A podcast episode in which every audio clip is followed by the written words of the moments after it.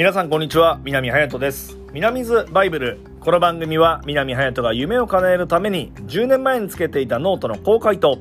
次の新しい10年をみんなで考えていくモチベーションがアップする音声プログラムです。ということで、えー、再びノートに戻っていきたいと思いますけどもえー、12月29っていう風に書いてあるんで、2008年の12月29日ですね。これは同僚の DJ に言われたことなんですけども、書いてある文字は、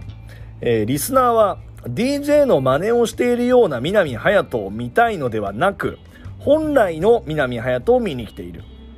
えー、たかが、えー、DJ 経験3年の南隼人ではなく、26年生まれている生まれてきたか、生まれてきた南隼人を出すっていう風に、えー、書いてあるんですけども、これはあのー、その同僚の、えー、DJ に言われたハッと思って、えっ、と、書いたことなんですけど、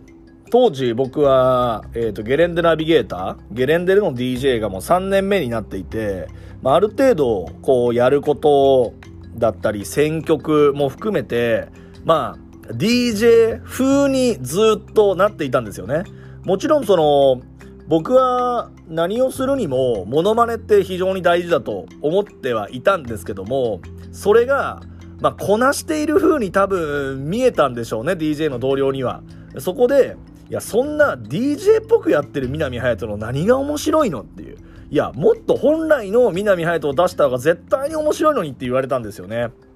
で、これは僕ハッとして、うわ、俺ずっと真似してたんだっていうのを気づかされましたね。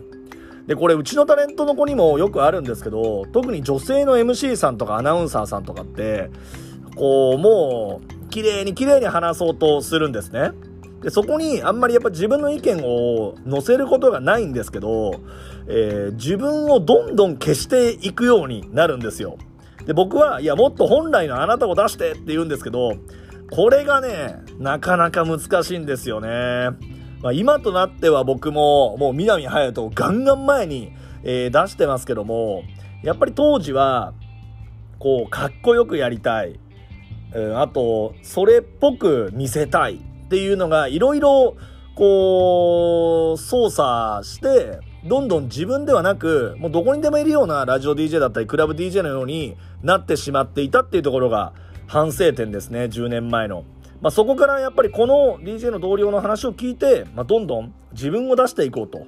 いうふうに、えー、感じたということで、これノートに書いてありますね。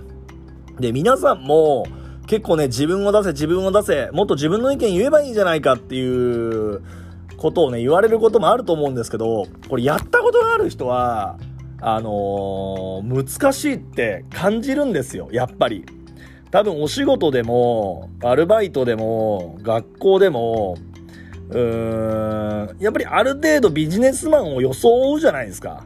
そうなると、例えば、プレゼンテーションの仕方だったり、提案書の作り方って、ある程度、ネットで転がっているようなものの、をモノマネして作るんですけど、そこにやっぱ自分らしさがこう出てくると、仕事とかもうまくいくと思うんですよね。で、バイトで、僕もたくさんバイトしましたけど、飲食店とかで、まあ、ウェイター、料理出されたら持っていく、で、出す。けど、例えばそこで一言、自分らしく何かを添えて出すとかっていう風にすると、やっぱ印象もどんどん良くなっていくと思うんですね。なので、ぜひ皆さんもですね、難しいと思います。これ非常に難しいと思うんです。我々の世界だと、これができないと、やっぱり前には出れないんですけど、皆さんも自分自身、っていうものを出してみると、ちょっとずつまた世界が変わっていくんじゃないかなと思います。うん。思うっていうか、これはもうやっていきましょう。僕自身もさらに、えー、これから南隼人をどんどん前に出していきたいと思います。ということで、今日の南ズバイブルでした。